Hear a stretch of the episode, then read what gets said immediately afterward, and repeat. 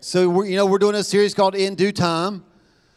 Um, if you have not heard any of these messages, um, just really quickly, at the end of last year, somewhere in October, I just felt like God said it was time. He, uh, actually, what I felt like He said was it's time. And then I was like, the next couple months, I'm like, it's time for what? It's time for what? It's time for the Wolfpack to beat the Tar Heels. Obviously, that wasn't it. Jeez. Boy, that was flat. It's almost like all the Tar Heel, all the state fans have given up, so there's no point. Um, and then and during Christmas, we were watching the Chosen Christmas. Uh, it was phenomenal. And as we watched the, the scene where Mary was telling Joseph, "It's time to get. It's time for. It's time. It's time." God said, "It's time to give birth."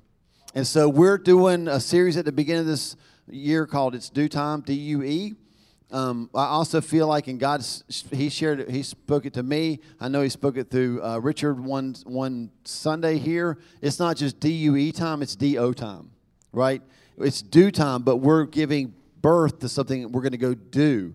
And so I've, I've already told you this. I'm just going to some of y'all we hear the word prophetically and we get a little freaked out like oh what's that mean but prophetically just means that we're just speaking out what god's fixing to do right so let me just speak to you prophetically for just a second I've already told you that this is a year when our church, we've had so many people have visions and dreams of our church just busting out through the doors and the windows. That he, what he's doing in here, y'all, it was never meant to just stay here, right? And so, how many ladies in the house that have given birth? Raise your hands. Okay, keep your hands up. Keep your hand up if at around week 37 or 38 you said things like, I hope this can last forever. Right. Really? At 39, week 40? At some point, you were like, get out. Maybe? No? You were good. Okay, you were good with it. Um, I, am a man, so around week two, I'd be like, get out, right? What, what he's birthing is, to, is, is for movement. It's, it's, a, it's going to change us, it's going to change how we do things. Um, he's calling us to move out with what he's growing in our church. That's important, right? It's important for us to remember that that's the, the whole reason of this is not so that we can enjoy, but that we can go do. But we have to know what we're doing before we go do it. Yes? And so that's what we've been talking about. We're, we've called this birthing revival, right? Um, and so we've got to figure out what, what is revival? What does that look like? What does it mean? When I say we say uh, revival, what people can think of a billion things. And so today's message, we're just talking to talk about simplifying what this is all about. Right? So you're going to walk out of here, hopefully, if we do this right, you're going to walk out of here with one thing. Okay? Now, here's what the end of the service is going to look like. I'm going to preach for a few minutes, and then at the end, people are going to be at the altars.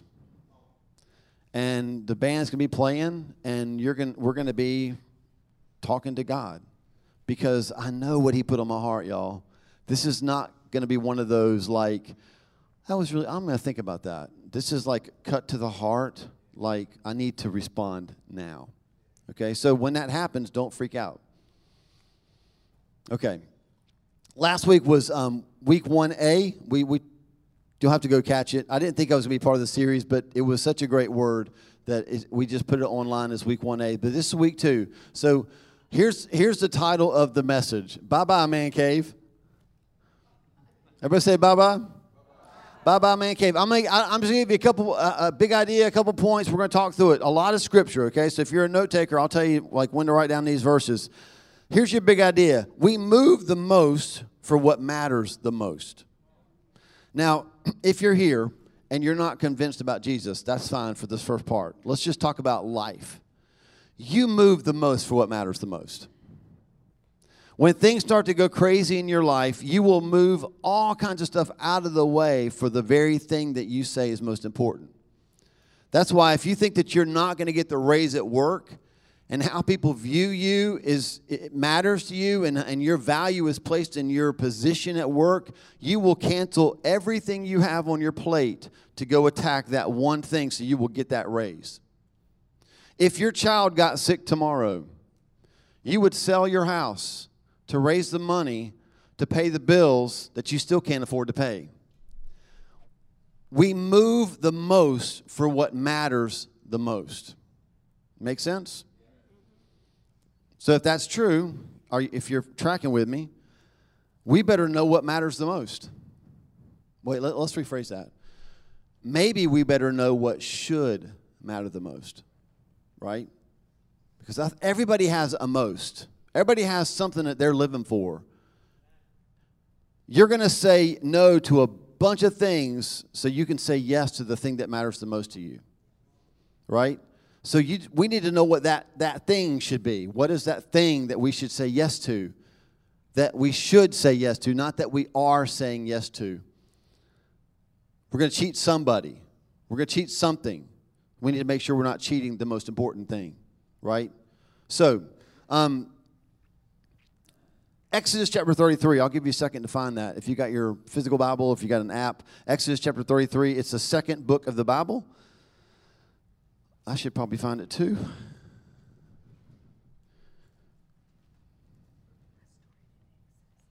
Exodus chapter 33.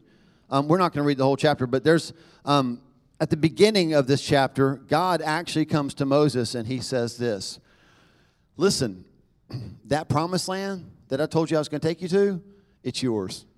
Everybody say amen? And then God said, I'm not going to go with you. It's in there. You can read it for yourself. The first four verses of the chapter, God says that that land that's flowing with milk and honey, with all the ites in it, all the bad people in it, hey, it's yours. Go get it. I'll even send an angel to accompany you on the way to get it, but I'm not going to go with you because I'm going to kill you. Basically, parents in the room, can you relate? Um, I love you, but you're not going to live much longer if you keep this up, right? That's how God was with his children. It's like, you guys are stubborn. And I, if I, I want to be with you, but if I'm with you, my holiness is going to kill you. So I'm just going to let you, you go ahead. Go get the promise. And, and the whole chapter is basically Moses saying to God, and he says this at the very end of the chapter. Moses says, If your presence does not go with us, don't send us up from here. How will anyone know that you're pleased with me and with your people where we unless you go with us? Listen to this statement from Moses to God. What else will distinguish us and your people from all the other people on the face of the earth? If you don't get anything else out of this message, can I just drill down on that? What makes you and I different from the rest of the culture is not that you're sitting in church right now. It's not that you give an offering.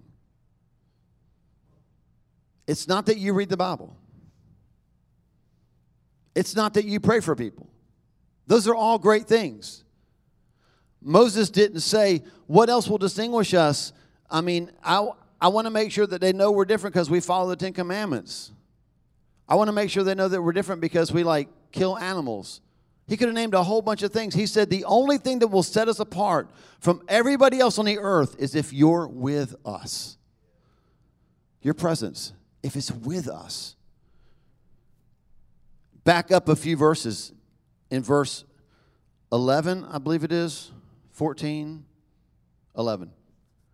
The Lord would speak to Moses face to face as one speaks to a friend. Then Moses would return to the camp. This is Moses would go in the tent of meeting and he would meet with God. Can you imagine this? Face to face? Holy cow.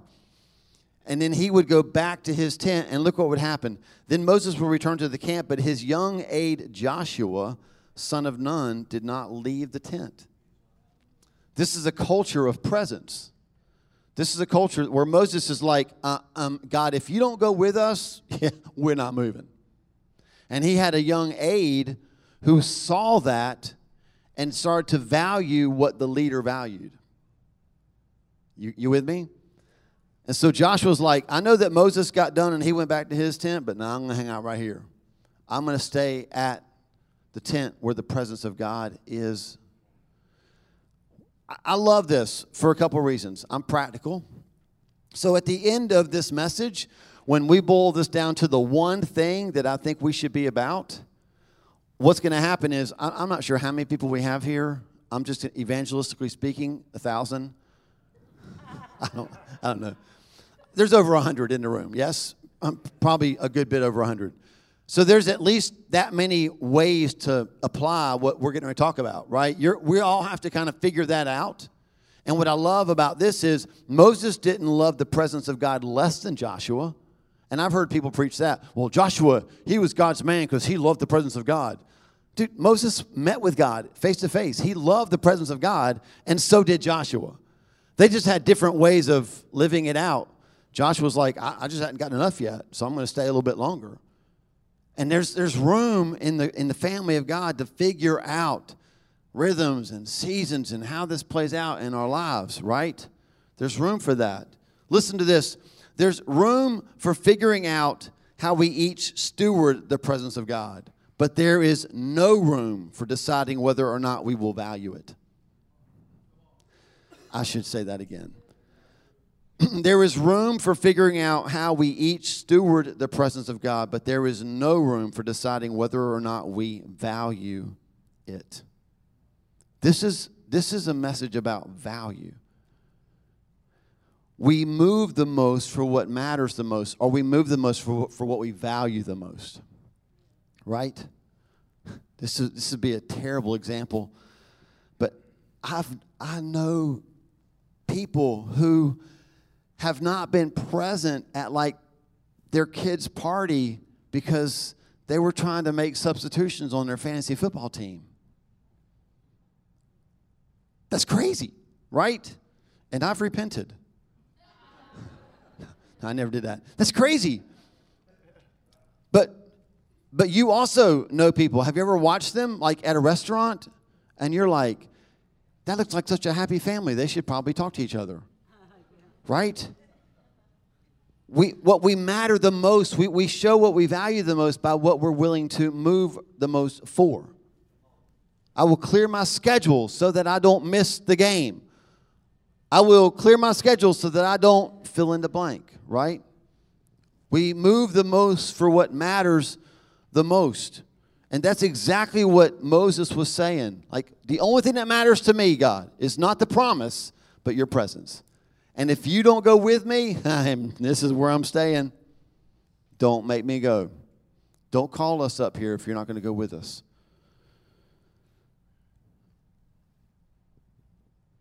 Second Timothy chapter 2 verse 2 just jot this down. This is where Paul's talking to Timothy. He's kind of giving him some last minute pastor to pastor instruction.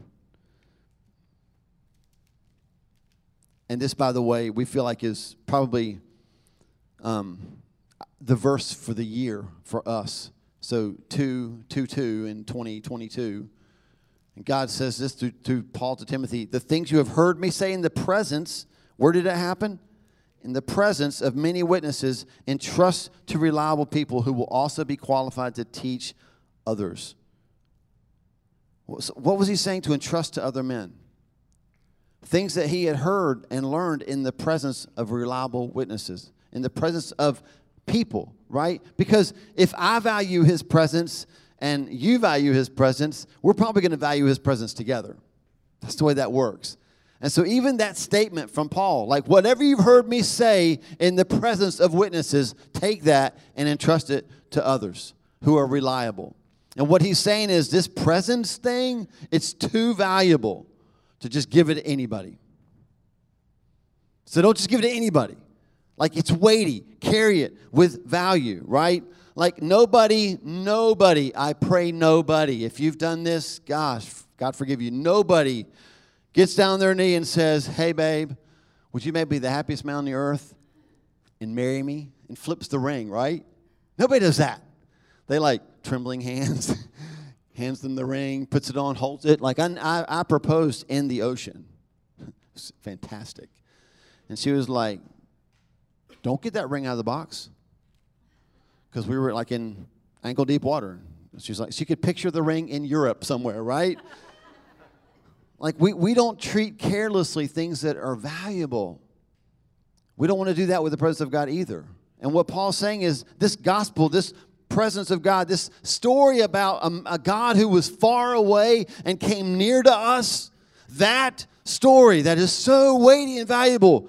Hey, entrust it to reliable men. It's all about presence. It's all about presence. The things that he had heard were in the presence of men. It was given to people who valued that. Philippians chapter 3. This is the same Paul. He's writing a different letter to a different group, but he's speaking of similar things.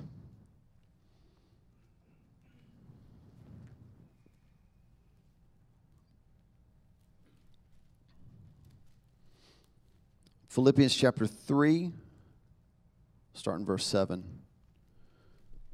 But whatever were gains to me, I now consider loss for the sake of Christ. A couple Greek words here. So the word for gain means advantage, the word for loss means damage, right? So he says, whatever I felt like was an advantage in my life, now I don't see it as an advantage. I see it as something that can do damage. So would you at least agree, whether you're all in on Jesus or not, would you at least agree that that's a huge shift to say, well, that stuff was to my advantage and now it's doing damage in my life. That's a huge shift, right? So something caused him to make that shift, right? Something caused that. And why was it? He said, for the sake of Christ. What is more, I consider everything a loss or damage because of the surpassing worth of knowing Christ Jesus my Lord, for whose sake I have lost how many things? All things. I consider them garbage that I may gain Christ and be found in him, not having a righteousness of my own that comes from the law, but that which is through faith in Christ, the righteousness that comes from God on the basis of faith. I want to know Christ, yes, to know the power of his resurrection and participation in his sufferings, becoming like him in his death, and so somehow attaining to the resurrection from the dead. Not that I've already obtained all this or have already arrived at the goal, but I press on to take hold of that for which Christ Jesus took hold of me. Brothers and sisters, I do not consider myself yet to have taken hold of it, but how many things do I do? One. But one thing I do. And God's looking for people who will go all in on one thing. What is revival? It's one thing. So I thought about this really early this morning. Do you know why revival doesn't happen in churches a lot? It's because church people want to have balance. But revival is fueled by passion. And you can't have balance and passion. Nothing great ever happens in the world because of balanced people. Every great thing that ever happens in the world happened because of passionate people. Um, you ever heard of a group called MADD? Mothers Against Drunk Drivers? You know how it started, right? It started because the woman who, got, who started MADD had a son who was killed by a drunk driver. And guess what she didn't do the next day? Oh, God, help me be balanced as I approach this.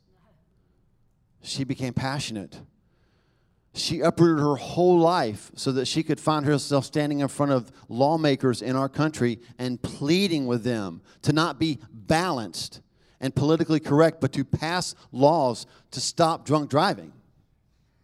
People that were around her probably said at some point, Would you stop talking about it all the time? Anybody in the room ever had people in your family say, Could you just lay off the Jesus talk for a second? And if you've never had that happen, you're balanced. And I love you enough to tell you, you're making that much difference. Myself included. Revival doesn't come because of balanced people, it comes because of passionate people. People like Paul that say, you know what? I had a long list of things that were really, really good. And I now consider all those things as damage to me because they will all keep me from the one thing that matters. People are over here like, Paul, Paul, come on. Dude, you didn't really mean it like that's no, come back over here a little bit. Some balance, Paul, balance. He said, No, no, I don't want balance. I want Jesus. I want the presence of God to mark my life in such a way that when people are around me, they see and hear about Jesus. Revival will never come because of balance, and it will not stay because of balance. And that's a problem, right? That's a problem with the American culture, with our culture. I'm the same way. I've got the same. I look at my week and I say things like this God, if, if you really started moving through revival, how will I fit that into my schedule? You ever said that to yourself? How will I fit a community group into my schedule? How will I fit prayer into my schedule? And what God keeps telling me is you don't fit revival in. You don't fit Jesus in. Jesus is in, and everything else starts getting squeezed out. And even as I say it, because I know I'm practical just like you are, I can hear your minds whirring. How do I make that work? And passionate people rarely ask that question.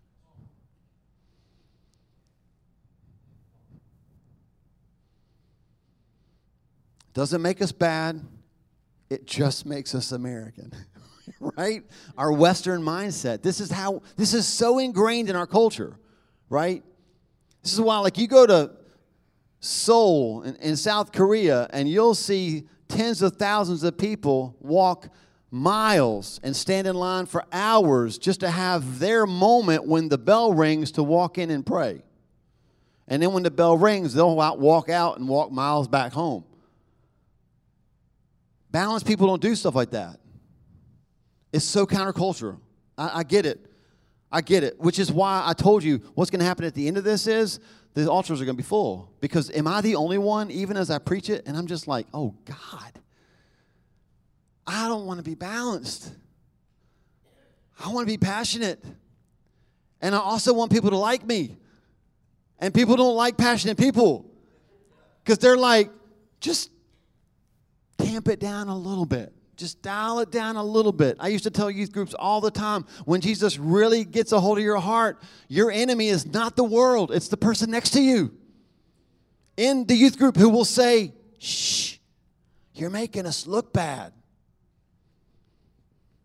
And either they will change or they will leave. And I'm just telling you, as a pastor, that's hard to say because I like y'all. I like what God's doing here. I don't want it to stop, but I also want it to be about one thing. We make room for what we value the most. That's what Paul was saying. And now check this out. So we read all that, right, from Paul. He says, like, I, I, take hold of one thing. I do one thing, forgetting what is behind, straining toward what is ahead. I press on toward the goal to win the prize for which God has called me heavenward in Christ Jesus. Can somebody give me a golf clap? Go ahead. Because that's what we typically do. Like, if Paul was here and he read that, well, I guess he would just speak it, right? But if he said all that and he got to the end, he was like, I press forward toward the goal to win the prize for which God has called me upward in Christ Jesus, we'd be like, yeah. You go, boy. You go, Paul. That's so good. I love how God's moving in your life, Paul. Man, our pastor's on fire today. And then we walk out like he's on fire, and I'll think about it. I just want you to see that Paul, through the inspiration of the Holy Spirit, did not give us that option. Next verse. All, how many? Of who? Us. All of us. Now, turn to the person next to you and say, That's you and me. Right? Oh my gosh. All of us then who are mature should take such a view of things. He's like, if, if you're here and you're mature, that should be, I just read your life.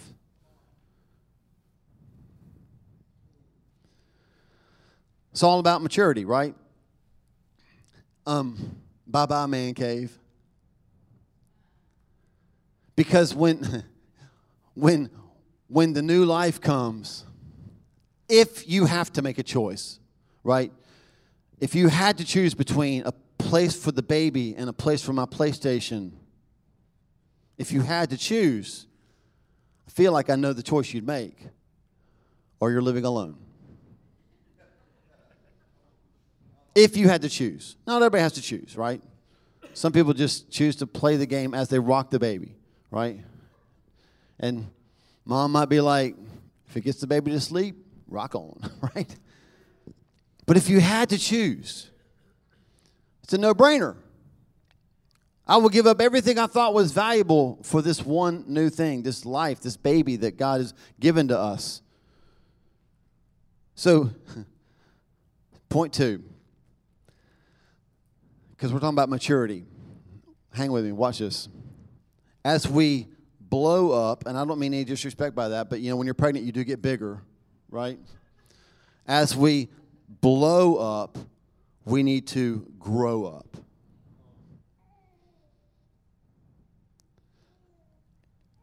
All of you who are mature should take such a view of things. It's about maturity. 1 Corinthians 13 11, just jot that down. Paul says this in the middle of that love chapter. As we grow up, we put away childish things. Because the baby is coming, we might put away childish things. Things that were re- really good in a season, it's a different season. So we might need to put those away. We make room for what matters the most. As we blow up, we need to grow up. We need to have a mature, right? A mature view. So maybe I can't have both. And so I'm maturing. I'm going to choose to be present with my child as opposed to doing all the things I used to do before. Instead of purchasing things that I used to love, I'm going to now buy diapers and maybe even change them. Hmm. Let's don't go too far, right? And nobody wants to buy diapers when they could have been buying fun stuff. But sometimes it's about a mature choice. And that's what Paul's getting at. So let's wrap this up um, with, with David. David was a man's man, right?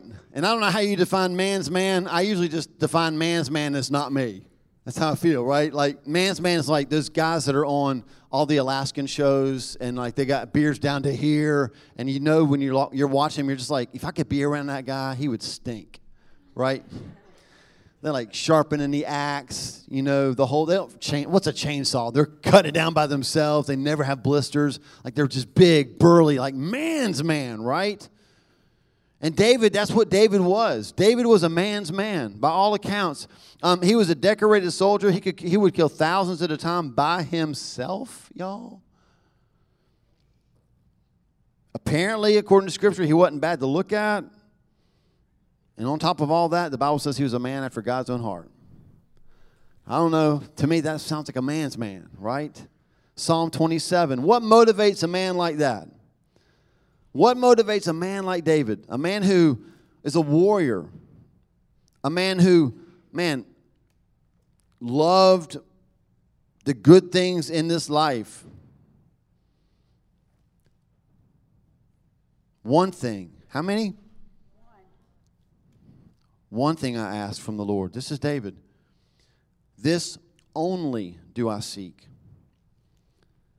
that I might kill more people right? get more thrones, take over more countries, that I might write more Psalms. No, that I may dwell in the house of the Lord. How many days? All the days of my life. Oh, so I, get it. You want to be in the house of the Lord all the days of your life because you want to do stuff there. move things around. Be the man. To gaze on the beauty of the Lord. Is this what you thought coming? That's not what you expect to hear of a man like that. I've done all these things. I Get this long list of accomplishments. They're fantastic. I'm so thankful God used me. But honestly, I just want one thing. I want to dwell in the house of the Lord all the days of my life, and I want to gaze on the beauty of the Lord and seek Him in His temple. What does that look like?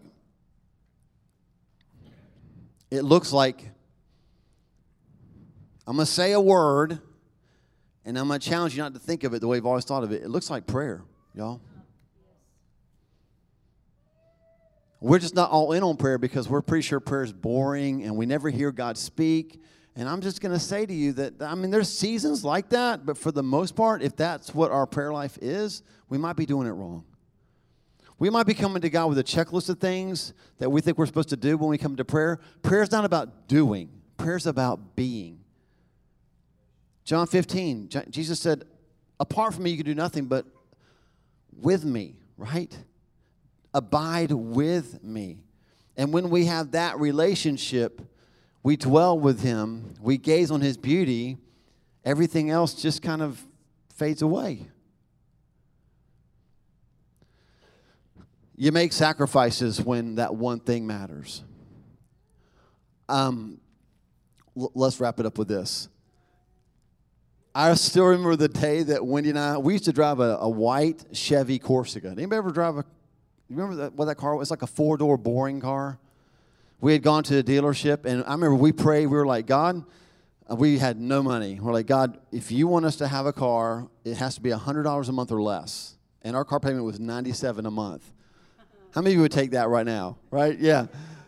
And so then we love that little Corsica. We had some friends who bought one after us. Y'all have those friends that like their car, they, they copy everything you do. Like you buy a car, then they get a car. And oh my gosh, you're stalking us, whatever. But They, they bought the same car. So we were like Corsica twins, right? And we're driving around, and it was awesome. And then we had Parker and Will, which was awesome. And since they were twins, we had to get the twin stroller.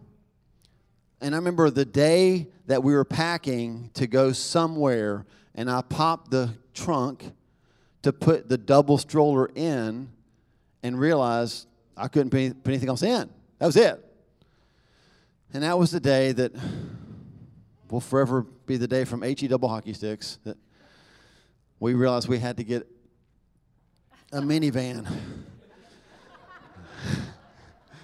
and I remember going to Lums Ford and test driving a minivan, and bless that guy's heart, he was driving us around. I had Wendy drive it because like, he was like, "Do you want to drive it?" Not really.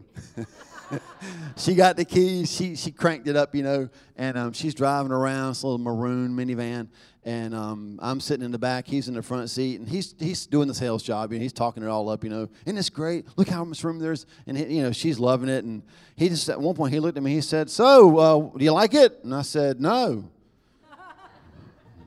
he said, "Why not?" It's a minivan. That's it, right?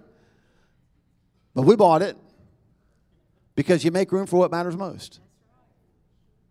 Because it wasn't about me anymore. It wasn't about us having a small car that didn't need to fit a double stroller in. It was about this is what's in our life now. And these boys, man, they matter more to us than anything on the planet. And whatever we need to do, even trade a car in for a minivan, we'll do it. And full disclosure, the first time we had to pack that thing, it was awesome, right? Just throwing stuff in, we got all the room we need, right? That lasted for a couple weeks because stuff expands, right? I'm telling you, if you want, if you want the presence of God bad enough, you'll have it and everything else will find its place around it. But if you're trying to squeeze this in, and I say this, I say this as your pastor to those who are present and to those who are watching, and then when we get done, y'all want to come back up and I'll play a little bit. They're going to lead us in just a, just a little bit of time of worship so we can respond. I, I love y'all enough to say that when they start to play and I put the mic down, I'm going to be right here. I've got to apply this to my life as well, right? If I'm still seeing prayer as a program, it's a problem. It's not a program. If I'm seeing all the things that His presence wants to fuel as more stuff to add to my list, it's a problem. His pa- the passion we have has to be for His presence. Because passion is what changes things. And, and if you've heard me correctly, and I feel like you probably have,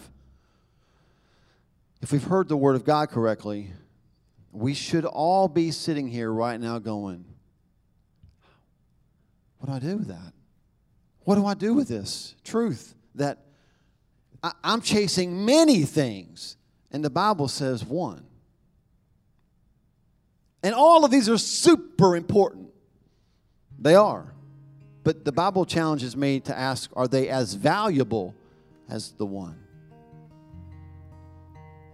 And am I willing to just let all that go for the one.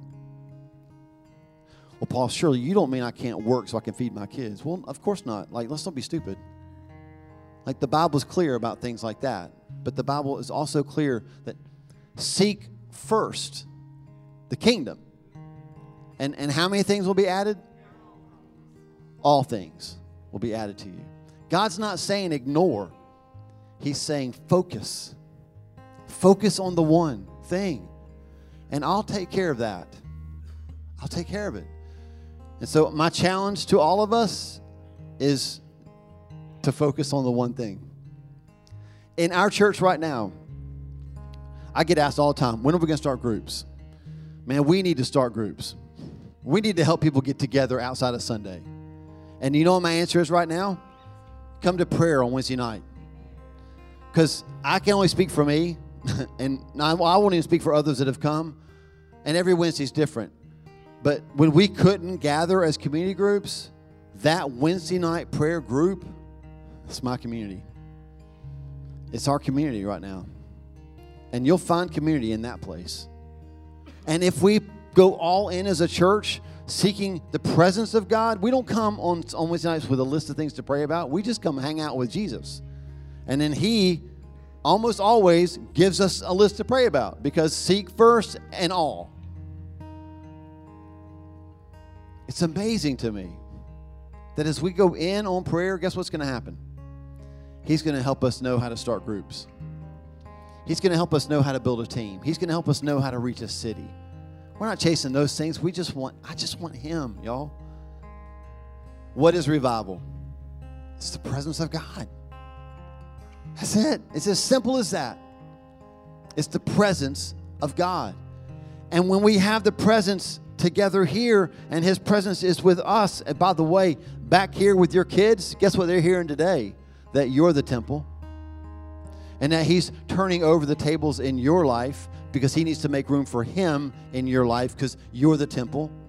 That's where the presence of God dwells. Adults, you're the temple. He wants His presence in here. And when we have revival and His presence is in us, then it's here with us, it's there where we take it. That's revival.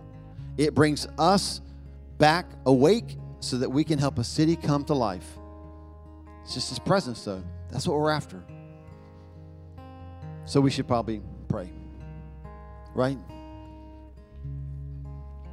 God, man, I talked way too long, and I sure hope I didn't jack up what you wanted to say.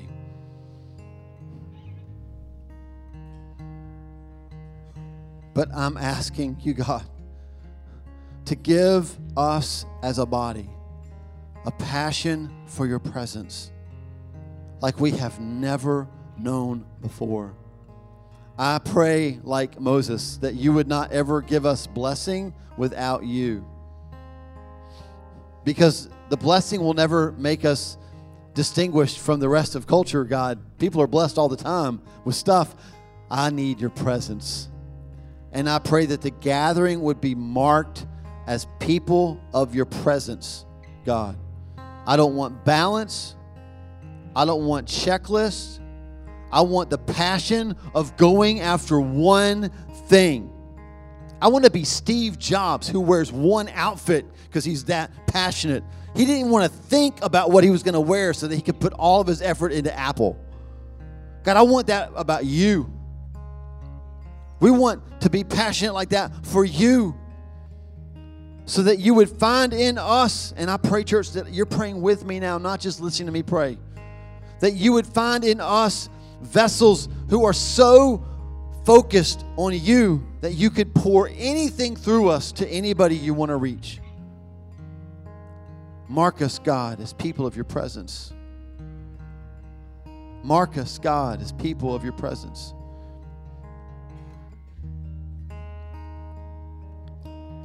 And make you the only thing on our list.